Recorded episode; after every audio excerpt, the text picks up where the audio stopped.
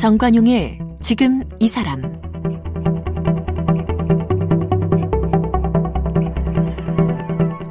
여러분 안녕하십니까 정관용입니다. 지난해 2020년이 베토벤 탄생 250주년이었죠. 코로나만 아니었다면 뭐 전 세계에서 베토벤을 기리는 음악회, 뭐 다양한 행사 마련됐을 텐데 아쉽게도 이 비대면 음악회로 대신할 수밖에 없었죠. 베토벤 이 26살부터 귀병을 앓았답니다. 그래서 귀가 점점 안 들렸지만 마음의 귀로 곡을 썼고요. 그 곡들은 영원히 남게 됐죠. 자, 이 불멸의 작곡가 베토벤 탄생 250주년을 맞아서 지난해에 우리 한국 음악가 두 분이 한국인 최초로 베토벤의 바이올린 소나타 전곡을 담은 음반을 발표했어요. 그래서 오늘 두 분을 초대했습니다. 바이올리니스트 서울대 음대 백주영 교수 그리고 피아니스트 한국예술종합학교 음악원의 이진상 교수 두 분인데요. 오늘과 내일 이 베토벤의 바이올린 소나타 연주도 함께 듣고 두 분의 말씀 들어보도록 하죠. 바이올리니스트 백주영 교수는 예원학교, 서울예고를 거쳐 커티스 음악원에서 학사 학위를 받았고 줄리어드 음대에서 석사 학위를 받았습니다. 맨하탄 음대와 프랑스 파리 국립음악원에서 최고 연주자 과정을 마쳤습니다. 2000년 뉴욕 Young Concert Artist 국제 오디션에서 우승하면서 뉴욕의 Young Artist Series에 데뷔했고 전문 연주자로 도약했습니다. 2005년 서울대 음대 최연소 교수로 임용됐습니다. 세종 솔로이스트의 리더를 지냈고 현재 앙상블 오프스의 리더로 활동 중입니다.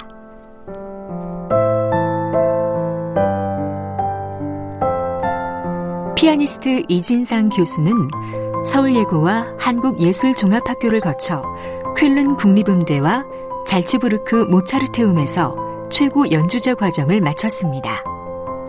2013년 스위스 취리히 게자한다 콩크루에서 동양인 최초로 우승함과 동시에 대회 최초로 슈만상, 모차르트상, 청중상 등을 휩쓸며 주목받았습니다. 현재 한국예술종합학교 음악원 교수입니다. 네, 서울대 음대 백주영 교수 그리고 한국예술종합학교 이진상 교수 두 분 어서 오십시오. 네, 안녕하세요. 네, 안녕하세요. 안녕하세요. 먼저 저 저같이 어, 클래식의 문외한인 사람들한테 좀 아유, 도움을 주셔야 될게 네. 바이올린 소나타가 따로 있고 뭐 피아노 소나타가 따로 있고 그런 거예요? 네, 그렇죠. 그 바이올린 소나타는 그런데 저희는 어, 피아노가 없으면 바이올린 소나타를 연주할 수가 없어서 어. 네, 바이올린 소나타는 공식적으로는 베토벤이 피아노와 바이올린을 위한 소나타 이렇게 아. 제목을 달아서 10곡을 따로 작곡해 놓아서 아주 감사하죠. 네. 네. 그러니까 소나타라는 형식은 뭘 어떤 걸 소나타라고 부르는 거예요? 소나타라는 걸 곡을 알려면 소나타 형식을 일단 알아야 음. 되는데 소나타 형식은 어 어떻게 보면은 우리가 가지고 있는 음악적인 구조물 중에 가장 완성된 그런 거라고 할 수 있어요. 완성된? 네, 춤곡 있고 어떤 뭐 전주곡이 있다든지 그런 여러 가지 형, 형식이 있잖아요. 근데 소나타 형식이 가장 이제 완성된 가장 고차원적인 형태라고 보면 되는데 교향 교향곡 교향곡도 소나타 형식입니다. 교향곡도 네, 그 소나타 그 형식이에요? 드리고 싶거든요. 그러니까 소나타, 라는 형식의 한 유형이 교향곡인 겁니까?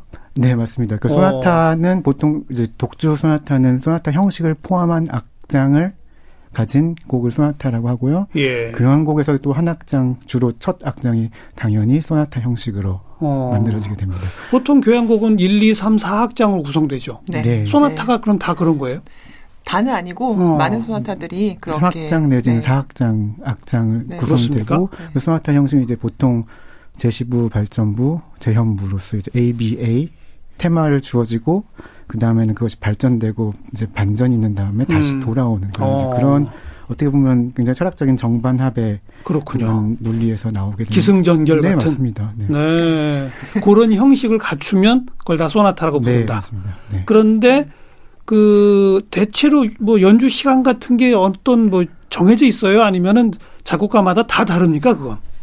작곡자마다도 다르고 또 작곡자의 곡 중에서도 그때 그때 그 곡에 따라 다르고 긴 어. 곡은 뭐 40분, 50분도 되는 거고요. 어. 짧으면 3분 안에도 끝날 수 있고. 3분짜리 소나타도 있어요? 네, 작곡가가 그렇게 원하면 네, 기승전결을 3분 안에 다 끝낸다. 가능합니다. 네. 그런 것만 있으면 참 네. 우리는 편하지 않을까요? 음. 어. 그러면 이제 길이는 정말 들쑥날쑥이라는 거고, 다만 그렇죠. 음. 기승전결이라는 곡의 완성도를 갖고 있어야 소나타라고 부른다. 거기까지 배웠고요. 네. 피아노 소나타가 더 많지 않아요? 베토벤 특히 훨씬 더 많죠. 피아노는 네. 32개, 어. 그 바이올린은 10개. 그러니까 네, 근데 보통 작곡가들이 어, 피아노가 어쨌든 독주 악기고 혼자서야말로 연주할 수 있고 survive 할 수 있는 음, 유일한 악기죠. 피아노. 피아노가. 네. 네. 그러니까 모든 작곡가들이 음. 어, 거의 모든 작곡가들이 피아노 곡을 제일 많이 네, 많이 작곡해 쓰죠. 놓았던 놓아 놓은 것 같아요. 네. 네. 근데 이제 바이올린 소나타는 바이올린 독주라기보다는 피아노 반주가 꼭 같이 있는 거예요? 주로 같이 있고요. 어. 그런데 이제 바흐나 아니면 뭐 오이젠 이자이라는 벨기에 바이올리니스트 겸 작곡가가 있었는데 어 그런 작곡가들은 소나타지만 무반주 바이올린을 위한 반주가 없는 예. 네, 곡들을 작곡을 해뒀어요. 그래서 아. 네, 꼭 피아노가 있어야 되는 건 아니지만 예. 그래도 예. 네, 보통은 피아노랑 같이 음, 연주합니다. 그런데 이제 베토벤은 10곡 모두 네. 바이올린과 피아노를 위한 예, 예. 이렇게 그렇죠. 된 거로군요. 네, 네. 그런데 바이올린이 더 많아요? 그... 바이올린 연주 시간이 더 길어요? 그 곡 안에? 베토벤이 약간 살짝 이제 말씀하셨는데 이것이 이제 많이 논란도 있고 그까지 우스갯소리도 있는데 다시 정정하자면 바이올린 소나타 혹은 바이올린과 피아노를 위한 게 아니고 베토벤이 명명하기를 음. 피아노와 바이올린을 위한 소나타라고 하는 거예요. 베토벤은 피아노를 앞에 썼어요. 네, 네. 그래서 어. 많은 음악가들이. 근데 왜 우리는 그냥 바이올린 소나타라고 부르죠? 줄여서? 그 이유가 피아노 독주에서는 저희가 바이올린 소나타를 굳이 연주할 일이 없잖아요. 피아노 없죠. 소나타가 많으니까. 근데 바이올린 독주에서는 바이올린 소나타를 당연히 연주를 하게 되고 음. 그 곡에 피아니스트 항상 딸려서 같이 있기 때문에 예, 그렇게 예. 독주에서는 바이올린이 물론 빛을 발해야 되지만 그 형식적이나 그 내용 면에서는 동등한 듀오라고 보시면 됩니다. 음. 다른 작곡가들은 바이올린 혼자서 하는 경우도 있었다라고 했잖아요. 네. 그러면 바이올린 말고 무슨 첼로 소나타 뭐 이런 것도 있나요? 그렇죠. 첼로 소나타도 역시 피아노랑 같이 어. 네, 하는 소나타들이 대부분이고요. 그 첼로도 또 반주 없이 무반주 첼로 소나타도 꽤 많이 있고요. 베토벤은 베토벤은 첼로도 피아노랑 같이 다섯 곡이 있습니다. 어, 그래요. 음, 네. 또, 또 다른 악기가 있어요, 그럼 소나타가?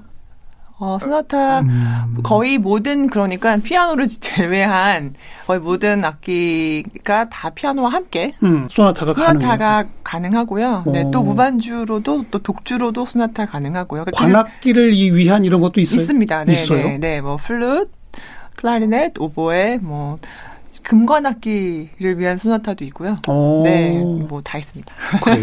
네. 베토벤도 네. 그럼 그런 다양한 걸 다 썼어요? 베토벤은 첼로, 바이올린 첼로까지 썼고 그 다음에는 피아노 트리오, 바이올린과 첼로와 피아노가 함께하는 트리오를 썼고 또 중요한 이제 장르인 현악 사중주. 네, 아, 베토벤이 사실 굉장히 어 뭐랄까 음악사에서 큰 획을 그어 놓은 업적이 음. 아마 그 현악 사중주곡을 정말 그 일생 일대기를 통해서 쫙 써놨기 때문에 예. 네, 현악 사중주곡이 사실 굉장히 중요합니다. 바이올린 소나타 얘기하러 나왔지만 음. 네.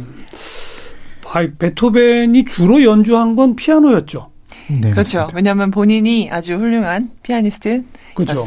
네. 어. 네. 그러다 보니 피아노 소나타가 제일 많은 거는 당연하겠군요. 어찌 보면. 그렇죠. 네, 음, 그렇습니다. 네. 네. 아까 32곡 피아노 소나타가. 네네. 아. 그 그런데 바이올린 소나타 10곡을 전부 녹음한 게 우리나라에선 이번이 최초다. 네. 그래요? 왜 그랬죠? 여태까지 왜 없었을까요? 근데 사실 저희도 음. 몰랐어요. 그 저희가 뭐 최초라는 거는 녹음하기 네, 전에 모르셨어요? 몰랐고, 네, 그냥 너무나 정말 어 기억해야 할 베토벤의 생일이니까 250살이나 된 네, 그때 저희가 어, 2020년에 이렇게 활동하고 있는 음악가로서 어, 뭔가 책임을 느끼고 음. 그때 바이올린 스나타를 녹음 꼭 하고 싶어서 예. 네 그래서 시작했는데 끝나고 보니까 이제 여러 가지 뭐 이제 음반을 발매하려면 네, 뭐 기록도 찾아보고 하다 보니까 한국 분들은 전곡 녹음을 하신 분들이 여지껏 없었다. 어. 여태까지는 없었다 하시더라고요. 그래서 굉장히 기쁘고 또 영광이고 네. 네 그랬어요. 외국에는 많이 있죠? 외국 분들은 많이 있죠. 그렇죠? 그래서 네, 그래서 저는 당연히 음. 네, 뭐 국내 분들도 한국 분들도 하셨으리라 생각했는데, 네, 네, 네. 그래서 네, 좀 놀라웠지만 또 저희가 네, 음. 할수 있어서 참 기쁘고 네, 영광입니다. 근데 이제 뭐 지나고 나서 사후 해석으로 네. 왜 그동안 없었을까? 혹시 추정되는 게 없어요? 곡이 너무 어렵다든지 뭐 비대중적이라든지 음. 어떻게 생각하세요? 열곡다 이렇게 어, 다 사, 실 저희는 녹음하면서 열 곡 다 너무 좋았는데 음. 이제 열 곡 중에서 어, 대중에게 소위 알려진 곡은 한 두세 곡 정도밖에 아. 지금 없는데 아. 네, 네. 그래서 아마 어, 그러다 보니까 녹음을 전곡을 다 해야 되나? 이렇게 음. 예, 열 곡이 굉장히 큰 작업이고 정말 바이올리니스트가 혼자서 할 수 없잖아요. 그러니까 훌륭한 피아니스트가 필요하거든요. 음. 네, 그냥 아무 하고나 할 수가 없어요. 음. 그런데 훌륭한 피아니스트들이 이 바이올린 소나타 프로젝트에 함께 해줄 사람이 사실 찾기가 쉽지 않았어요. 그래서 그렇구나. 저도 쉽지 않았지만 아마 피아니스트가 여기서는 조연쯤 되는 거예요, 그럼? 아 저는 동등한 관계라고 생각하고요. 그런데 이름이 바이올린 소나타다 보니 그런 건가요? 그런데 베토벤이 또 공평하게 이거 이거 이 교수님 얘기해 보세요. 훌륭한 피아니스트들은 왜 그럼 그동안 이걸 안 했을까? 어 저에게도 그거는 의문인데 선생님께서 저한테 이제 같이 하려냐고 여쭤봤을 때 저는 물어보셨을 때 저는 어 일단 피아노가 원래 혼자 하는 악기잖아요. 저한테는 그게 더 오히려 더 외롭고 힘든 경향이 있어요. 그래서 음. 누군가 같이 할 수 있다 그러면 그걸 그 마다하거나 그러진 않고 당연히 예. 그 즉시 아 같이 하겠다 이런 바이올린 소나타 전곡을 같이 할 수 있는 그런 일을 같이 해보자 했을 땐 너무 기뻤고요. 음. 근데 그 동안에 이제 다른 피아니스트들은 주로 안 그런 모양이에요. 그죠? 피아, 사실 피아니스트 왜냐하면 32곡의 전곡 피아노 소나타를 다 해내기가 어렵죠. 일생 동안 다 하기도 벅찬 어려운 어. 과제거든요. 그래서 피아노 소나타 소화하기도 어려운데 그렇죠. 웬 네. 바이올린까지. 네. 네. 그래서 저는 피아노 소나타는 잠시 이렇게 묵혀두고 음. 아직까지 못했지만 바이올린 소나타를 같이 해보고 싶었던 네. 그런 마음이었습니다. 네, 선생님 네. 보통은 지금 말씀하신 대로 피아노 소나타가 32개가 있는데 그것도 내가 피아니스트로서 뭐 다 못할 수도 그렇죠. 있는데 예. 어, 떻게 바이올린 소나타까지 이렇게 생각을 한 것 같아요. 피아니스트들이 음. 그런데 이제 이진상 선생님은 음, 바이올린 소나타 먼저 해도 난 언제든지 피아노 스나타는 할 수 있다라는 네. 이런 여유와 자신감이 네, 음. 네 밑바탕이 돼서 네 흔쾌해 주시지 않았나. 백주영 교수가 먼저 이거 해야 되겠다고 생각하신 거죠. 그렇죠. 저는 음. 이제 어, 부탁을 그리고 요청을 네, 특별히 다른 사람이 아닌 이진상 교수에게 부탁한 이유가 있어요. 그러니까 지금 이렇게 흔쾌히 음. 아 해주겠다고 할. 줄 알고 두 분이 원래 네. 친하셨어요? 어, 저희 선배예요. 제가 훨씬 선배죠. 오. 네. 그런데 어 원래 이제 이진상 선생님이 워낙 유명하게 음. 활동을 하고 계시니까 예, 그리고 어렸을 때부터 워낙 잘했어요. 예. 그래서 익히 알고 있었는데 아, 해외에서 활동을 많이 하다가 네, 몇 년 전에, 그 최근이죠? 한 음. 3년, 3년 전? 음, 네, 귀국을 해서, 음. 아, 그러면 이게 열곡이나 되는데, 한 번 뭐, 두세 번 맞추고, 두세 번 연습하고, 같이 연습하고, 녹음할 수 있는 게 아닌 성격의 곡들이기 때문에, 예, 예. 네, 이제 한국에 같이 있어야 이게 뭔가 많은 시간을 그렇죠, 들여서 그렇죠. 작업도 하고, 음. 네, 그래서 용기를 내어 여쭤봤는데, 좋은 결과물이 나왔습니다. 네. 네. 그, 베토벤의 피아노 소나타 중에 제일 유명한 게 월광 소나타죠. 유명한 곡 중에 하나가 월광입니다. 그렇죠. 네, 네. 그처럼 바이올린 소나타 중에 이렇게 딱 들음 이름 되면 알만한 그런 게 있나요? 그게 이제 제가 아까 말씀드린 두세 곡 중에 하나인데, 어. 네, 5번, 네, 스프링 소나타, 그러니까 스프링? 봄, 네, 봄. 네, 봄 소나타하고 월광만큼은 안 유명한 것 같네요. 저도 잘 모르는 거군요. 어, 그런가요? 나중에 들어보시면은 아실 겁니다. 네. 들어, 들어보면 네, 네, 네. 음악 익숙하고요. 네, 많이 네, 네. 들어보셨을 청취자 음. 여러분들 많이 들으셨, 들으셨을 거예요. 생각합니다. 네. 많이 인용되고 또 월광만큼이나 이따 끝날 때 우리 한번 그거 들어보도록 하고 네, 네. 10곡이면 한 곡당 연주 시간이 대략 어느 정도예요? 그 길이가 일정하진 않은데요. 그런데요. 그러니까. 평균 한 25분에서 30분 정도? 그래요. 예, 그런데 9번. 크로이처. 어. 또 사실 굉장히 유명한 말 소나타 중에 한 곡인데요. 9번은 어, 한 45분 정도? 이야. 네, 굉장히 길고 10번 도 10번이 마지막 곡 그리고 음. 좀 이렇게 베토벤인 일생에서 후기에 해당하는 곡인데 그 곡도 네 거의 40분 음, 정도 그럼 10곡 다 합하면 3, 4시간 걸리는 거네요. 그죠? 네, 그렇습니다. 야, 연습 얼마나 하셨어요? 두 분? 거의 작년을 다 바쳤다고 해도 1년을 아닐 정도. 네, 그렇습니다. 네. 어...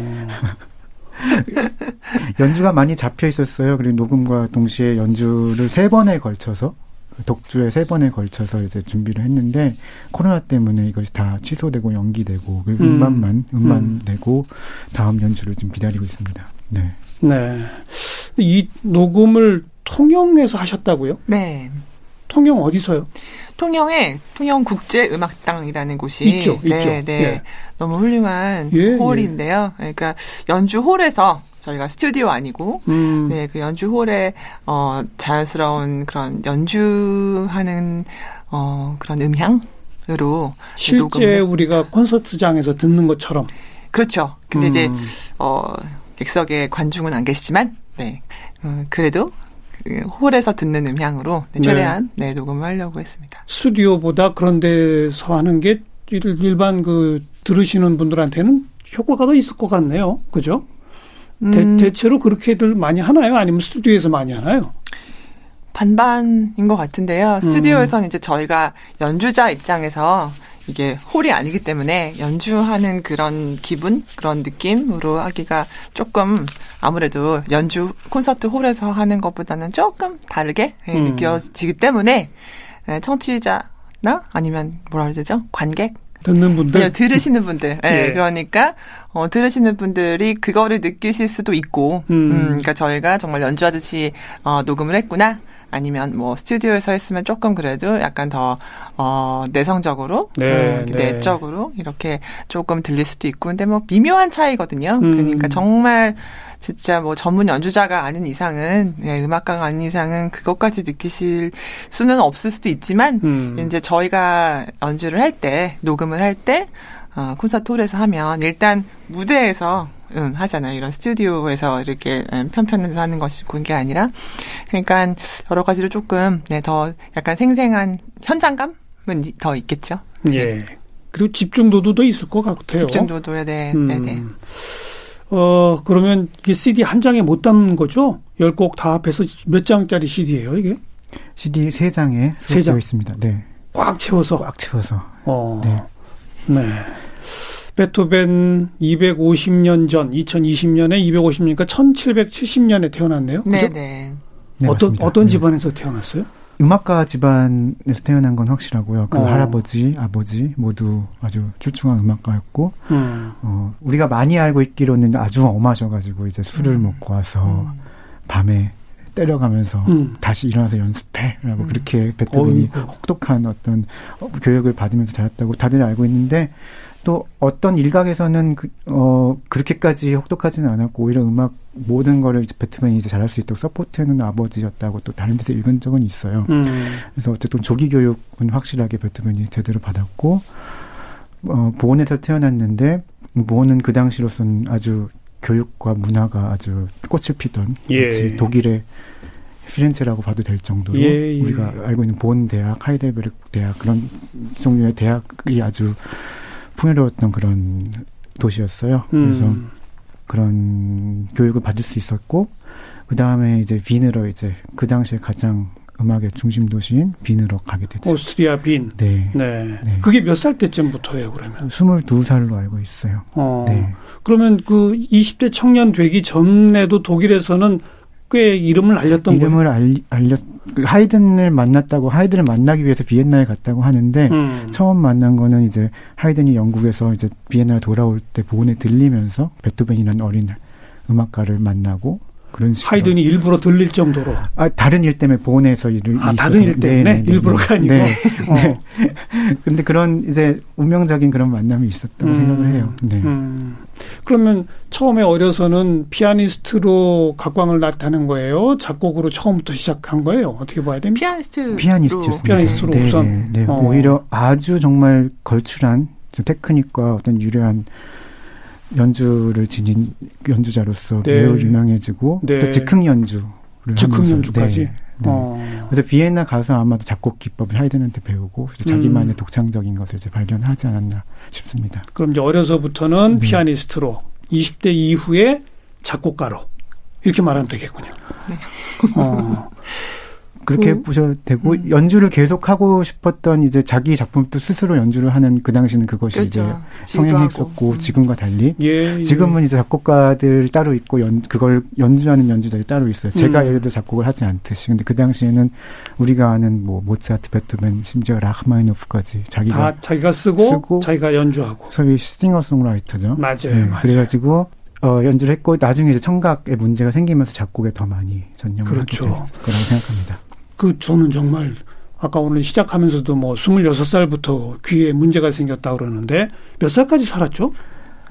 57살로 그죠? 생각합니다. 근데 뭐저 돌아가시기 직전까지도 계속 곡을 썼잖아요. 네네. 네. 마지막엔 거의 귀가 안 들린 거죠. 그렇죠. 거의 귀가 안 들린 지 오래됐죠. 어. 네, 한 거의 20년 네. 음, 정도 어. 귀안 들리는 상황에서 너무나 정말 주옥 같은 곡들을 아 그게 두 분은 음악가니까 이해가 돼요? 저는 이해할 수가 없어요. 자기가 써놓은 곡이 네. 어떻게 연주되는지를 좀 들어봐야 할거 아니에요. 그래야 고치기도 하고. 그렇죠. 네. 연주되는 걸못 듣는 게 아마 네, 작곡을 할 때는 음. 내가 이렇게 소리가 날 것이다 이렇게 상상을 하면서 할 수 있는데 그게 연주됐을 때는 또 다른 요즘 이제 지금 우리 시대의 작곡가들이 곡을 써놓고 연주됐을 때, 어, 이렇게 연주되는구나 하고 다르게 예. 많이들 느끼시거든요. 그것처럼, 예. 어, 베토벤도 본인이 연주, 뭐, 본인이 연주해도 안 들리니까, 음. 네, 본인이 연주해도 안 들리고, 그러니까 네, 교향곡이나 뭐 협주곡 이런 것도 다른, 다른 실내악곡, 그렇죠. 어떤 곡이든 어. 안 들리는데, 그거를 써놓고 뭐 만족을 하는지 안 하는지. 네. 그러니까 굉장히 악평도 많이 받고 굉장히 억울한 점도 많았을 것 같고요. 그렇기 때문에 이제 더더욱 베토벤이 대단한 게 오히려 만약에 잘 들렸으면은 지금 우리가 아는 베토벤 곡이 있었을까도 생각해 볼 수 있을 것 같아요. 그럴까요? 네. 그래서 안 들리니까 진짜 진정으로 이상적으로 생각하는 소리를 찾을 수도 있고 과감하게 어. 내세 내세 소리라든지 아니면 미, 지금 존재하는 미래 펼쳐질 어떤 예, 시대를 미리 예. 앞서가는 그런 그런 곡을 작곡하지 않았나 음. 그렇게 생각을 합니다. 네. 그야말로 천재죠. 그렇죠. 그렇죠. 네. 네. 그두 분도 엄두를 못 내죠. 그렇게는. 저는 일단 작곡 을 아예 엄두를 못 내기 때문에 네. 음, 모두 몇 곡 정도를 썼나요 베토벤이?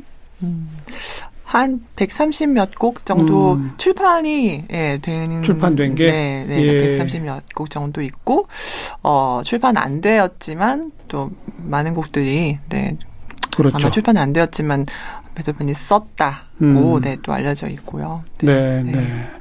뭐 지난해가 베토벤 250주년이라서 더더욱이나 그렇게 말하는 게 아니라 네. 이 서양 고전 음악 모든 작곡가 다 합해도 베토벤이 1등 아니에요? 어, 거의 뭐 1, 2위를 다툰다고 해도 과언이 아닐까 싶, 과언이 아니다. 네. 네. 특히 이제 한국 사람들이 더 사랑하는 작곡가로 음. 많이 알고 있어요. 저도 그러는데, 어, 무엇보다 그런 역경과 고난을 그렇죠. 불굴의 의지로 이겨내서 승리하고 쟁취하는 그런 과정, 가장 인간다운 어떤 그런 것이 그려지기 때문이 아닐까 예. 생각을 해요.